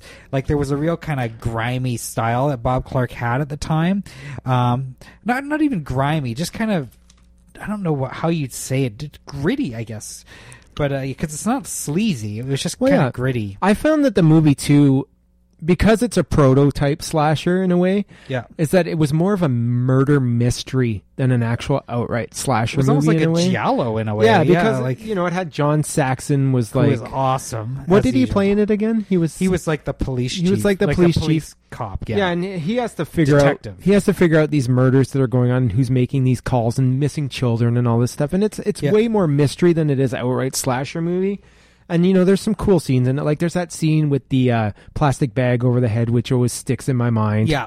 and The- that's like right off the cover of the video. yeah, and stuff. and, and so that's not spoiling anything for you. And, and Margot Kidder is like the brash alcoholic Yeah. sorority girl, which is like her best performance, probably apart from Superman. yeah. And um, you know, it's, She's not in it very much. I thought she'd be in. it she was more. really great in it, though. yeah. And I mean, and I like your comment that you put on Twitter last night about uh, a, Art Hindle's about jacket. Hindle's jacket. Coat, what was yeah. the exact words? I just said Art Hindle looked like Sasquatch busting into a police station when he was wearing this that, jacket. that was pretty awesome. But Yeah. I, I just think it's funny that Bob Clark made that because when you think about it, he's made three really, really well loved movies that are all different from each other. Because he made Black Christmas, Yeah. which without a doubt, is one of the most influential movies towards slasher movies. Yeah. He made Porky's, Yeah. which is without a doubt the most influential teen sex comedy ever made. Yeah. And he made A Christmas Story. Yeah. Which is, unlike you, even though you don't like it, it's probably one of the most loved childhood Christmas movies Yeah. ever made. Yeah. And they're all so different from one another that it's just weird that it's the same guy who managed to do that. The guy made three super awesome, super different movies in his career. Unfortunately, he ended with shit like Baby Geniuses and, and Karate Dog before he died in that car accident. Unfor- Yeah, and God. I mean, but Bob Clark is like probably he's a really underrated Canadian director. He made a lot I of think great Bob movies. Clark's American, but he was cashing he's- in on the he's- tax shelters. yeah, it could be, but I but mean, he, um, yeah, I, I met Bob Clark. I, he did a talk at a at an event here in Vancouver, and uh, was doing a book signing and stuff of um, a book on Canadian tech shelter movies. And what a cool, like, really nice man as well. And and everyone that you he- hear talk about Bob Clark talks about what a nice man he was. And Well, yeah, and Yeah. there's there's a documentary out there called Clark World from Yeah. Oh, yeah, I remember 2007, that, which yeah. is actually really fun and and a really good portrait of him as a director and as a person. yeah, because he does seem like he was a really cool, nice guy. And you said to me you kind of didn't like Black Christmas. no, I was just giving you a hard time. Did you like it? I did like it. I mean, I thought um, Keir Delay as the um, boyfriend, Mm-hmm. because um, Olivia Hussey's kind of the main girl, um, and she's pregnant, and that's not a spoiler either. Um, and her boyfriend's kind of goes off because uh, she wants to get an abortion, Mm-hmm. and Keir Delay plays this plays the boyfriend, and I thought he gave a really good performance, way different than Dave from two thousand and one. Like you wouldn't even barely know it's the same actor. Right. So I thought he was really, really. I good. found she was kind of just she was okay, but she did a lot of like concerned over acting in a way. Yeah, I didn't like her a lot. I mean, she was nice to look at. She had come off uh, Zeffirelli's Romeo and Juliet, and she hasn't really done a lot. Um, and Mm-hmm. She she's was she played uh, Norma Bates in Psycho 4, I think. oh, did she? yeah. She's she's a pretty girl, but um, yeah, I I didn't think she really was that good. But she, you know, she was effective in the scene she needed to I be effective just in. I just find that movie to be because it's such a prototype and so influential that I- I can sit down with that movie and I can pick it apart now and say, okay, this movie took this, this movie took this, and this movie Totally. took this. And when you're watching it, you're like, this is four years prior to Halloween. just between Halloween and When a Stranger Calls, how much those Yeah. two ripped on this? It's crazy. I mean, and Halloween's my favorite horror movie Yeah. of all time. I mean, I love Black Christmas. Yeah. And I mean, while we're on the topic of Black Christmas, should we talk about the t- briefly talk about the 2006 remake? I think we should bring it up. Let's bring it up because it's terrible. Yeah. I mean, it's it's oh Well, it was done by Glenn Morgan, who's from X Files and Final Destination. Mm-hmm. Um, yeah, and I mean this. It was just kind of like a teeny bopper uh, sequel. Um, I just remember that the killer liked I to haven't make seen flesh cookies out of his victims, and they made it a lot more gory and more teen oriented and and campy. was it good though, or was it I hated shitty it. like I hated like it. some of the other ones? and I hated it because of the legacy of the original. yeah, I mean, that's a movie that didn't need to be remade. no, and especially updated for those new teen audiences. It's just terrible. Yeah. So that's all I want to say about that. And um, really, I don't have anything else to mention. If we want to just do some quick shout outs to some movies that we really think should be watched that we haven't really seen or can remember that much, and then we'll we'll close this up here. What do you think? sure, yeah. There's a few. There's a few I'd like to bring up for sure.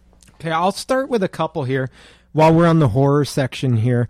Um, I just wanted to quickly mention a couple more Killer Santa movies. There's a 1984 one called Don't Open Till Christmas, Right. starring Edmund Purdom. And it's like a British slasher movie with a Killer Santa. And it's a mystery too. I haven't seen it. It's out on DVD from Mondo Macabre. And uh, the only scene I remember is a guy in a, in a bathroom at a urinal getting his penis cut off. And that's Okay. a pretty bloody scene. And then there's also Mm-hmm. There's um, in that one also. Um, Carolyn Monroe does this weird Oh, okay. singing scene. I don't Okay. I Yeah. saw I saw a clip of it and it was yeah. I just saw a the old- random scene. I think she plays herself. I saw the old R rated VHS version, so I can't really speak of it that well. Purdom directed it as well, and he he's horror fans will know him from Pieces, and he was also in 2019, the After the Fall of New Oh, York okay, movie. yeah. But uh, yeah, he directed the movie as well. And another Killer Santa movie I just want to quickly mention that I've never seen, but I do have sitting at home on DVD, so I might have to crank it out. Is Santa's Sleigh, Yeah, I watched a trailer for this which is last night uh, too. and- Bill Goldberg, Yeah. the wrestler, starring as uh, Killer Santa Claus. It's produced by Brett Ratner, who did uh, the Rush Hour movies. well, and the director David Steinman is actually was Brett Ratner's assistant. Oh, really? Okay. yeah, And I've seen the opening scene in it, which is fucking amazing, where Santa comes down, Bill Goldberg Santa comes down the chimney and murders everyone at a Christmas dinner. And it's like Fran Drescher and Chris Kattan and all these annoying fucking Right. comedic actors I can't stand. So I've seen that scene and it was amazing. But apparently the rest of the movie doesn't hold up to that scene. And it's it's kind of like Santa's a demon in that movie. It's yeah, but he's like kind of like a co- comedy demon. Yeah. and like watching the trailer for this, I have no interest. well, I have it at home. I might have to crank it out and see what happens. the cover I was interested, but watching the trailer, Yeah. no. And the only other horror one I have is from 1989, starring my friend Dan Haggerty, called Elves. Yeah, that's why I wanted to bring up Dan Hag or Grizzly Adams earlier. Elves looks fucked up, man. I mean, it's basically a bunch of elves that are Nazis killing people. And I don't remember much of this movie. I just remember I hated it at the time. But I feel like if I watched it now, I'd fucking love it. Yeah, it's much maligned, but it looks pretty. I good love the to me. cover for it, where it's got the demon, ha- the the elf hand, which is like this clawed hand coming out of a present and unwrapping the bow. I love that. It's a Gremlins ripoff that artwork, but I love that cover, and Yeah. I, I think I might have to rewatch it. Yeah, I kind of want to check it out. I Maybe watched we the, should- I watched the trailer last night, and it looked pretty. Maybe we should watch it together. Yeah, it Let's- looked pretty good Let's try and find a copy of this bad boy, and we'll check it out. for sure. What else you got? Okay, I wanted to bring up a movie from 2010. It's a Finnish movie called Rare Exports. Yeah, which I have, but I haven't seen. Yeah, it's Story pretty of my cool. life. It's um, it's about this little kid, and they're they're living in this like farm thing in in I guess Finland, and uh, A Finnish movie? They're in Finland. yeah, Get the fuck out. crazy, eh? Uh-huh. Um, what happens is there's this giant tomb that's unearthed.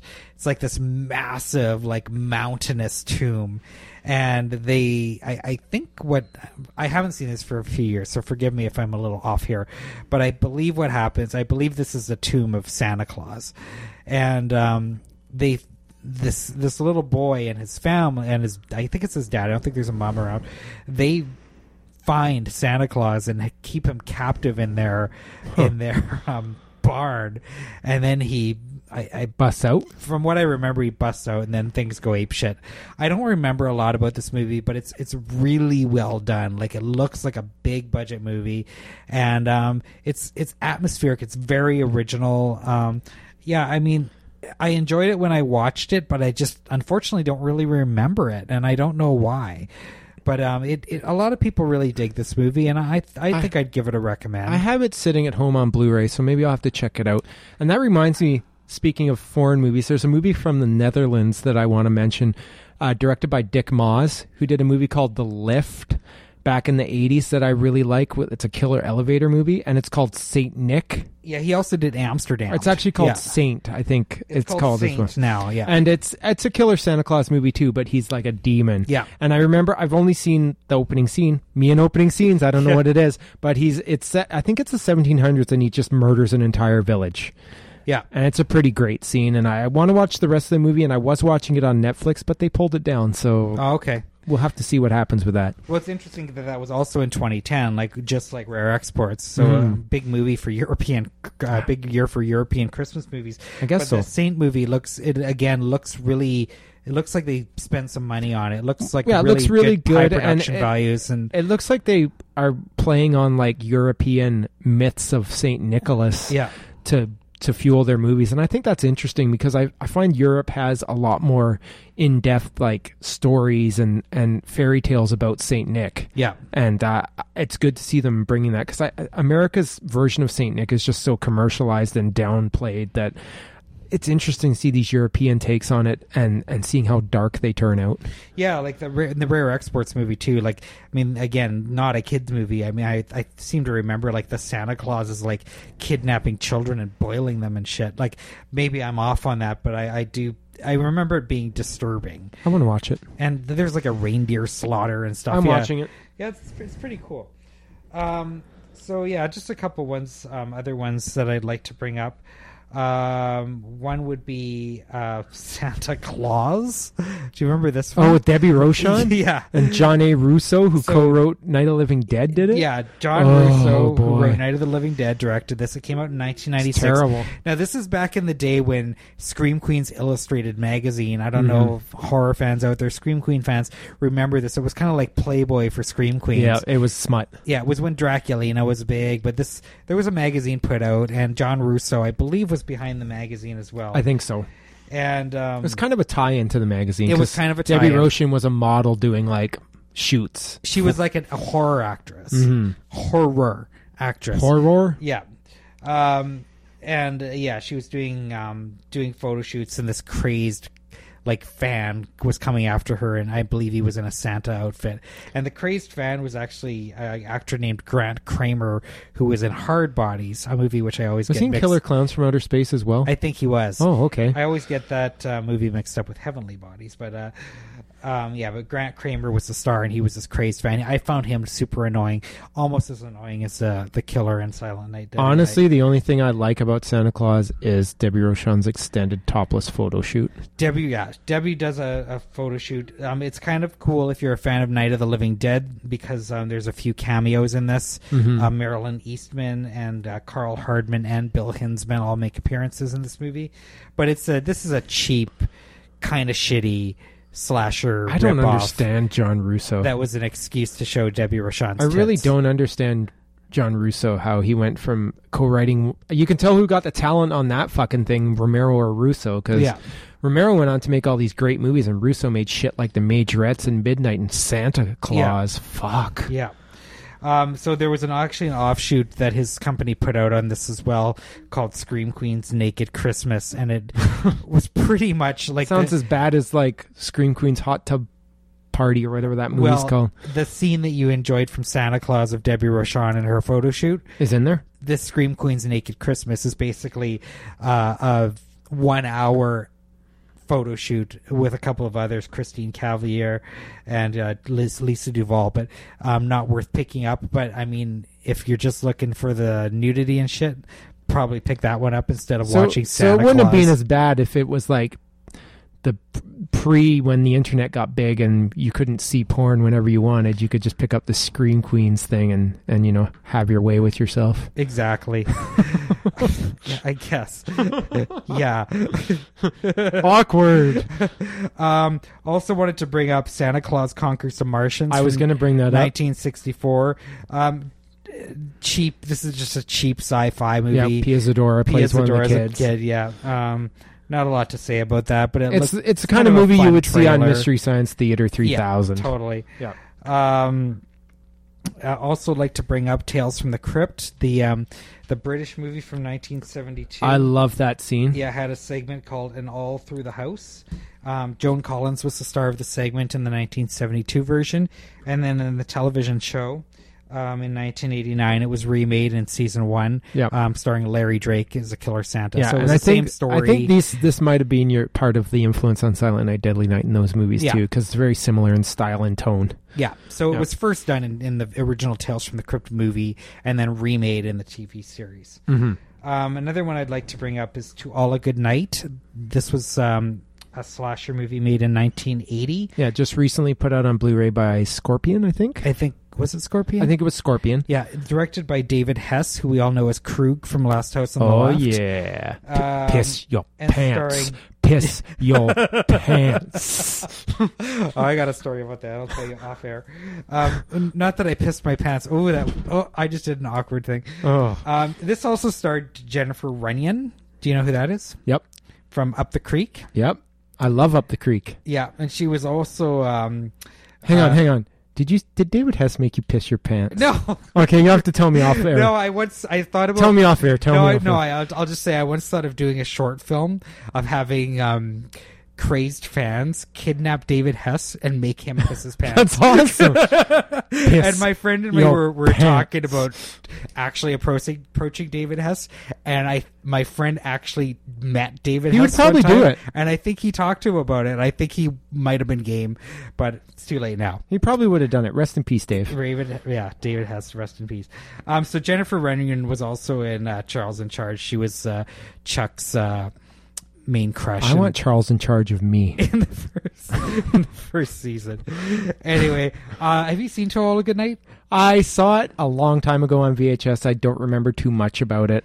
Yeah, I, I would have thought coming from Hess that this It's would a have- Killer Santa movie again. Yeah, I don't think it's very sleazy though. I, I just think it's. I heard like it's got a fair typical- share of nudity in it. Yeah. And, but I heard it was made in like 16 days. It was like a, a quick crank out job. Okay.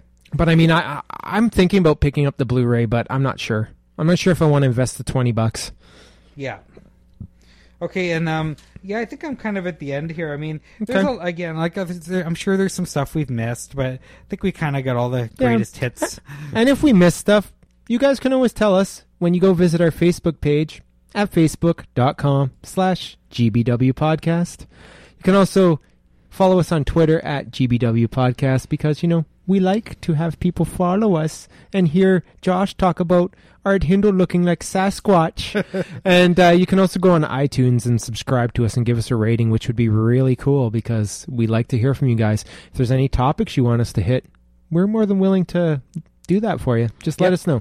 Otherwise, we hope you all have a great holiday season and that uh, Santa brings you presents instead of murdering you in your sleep. but otherwise, my name is Chris, and with me is Josh, and we will see you next time. Merry Christmas, everyone.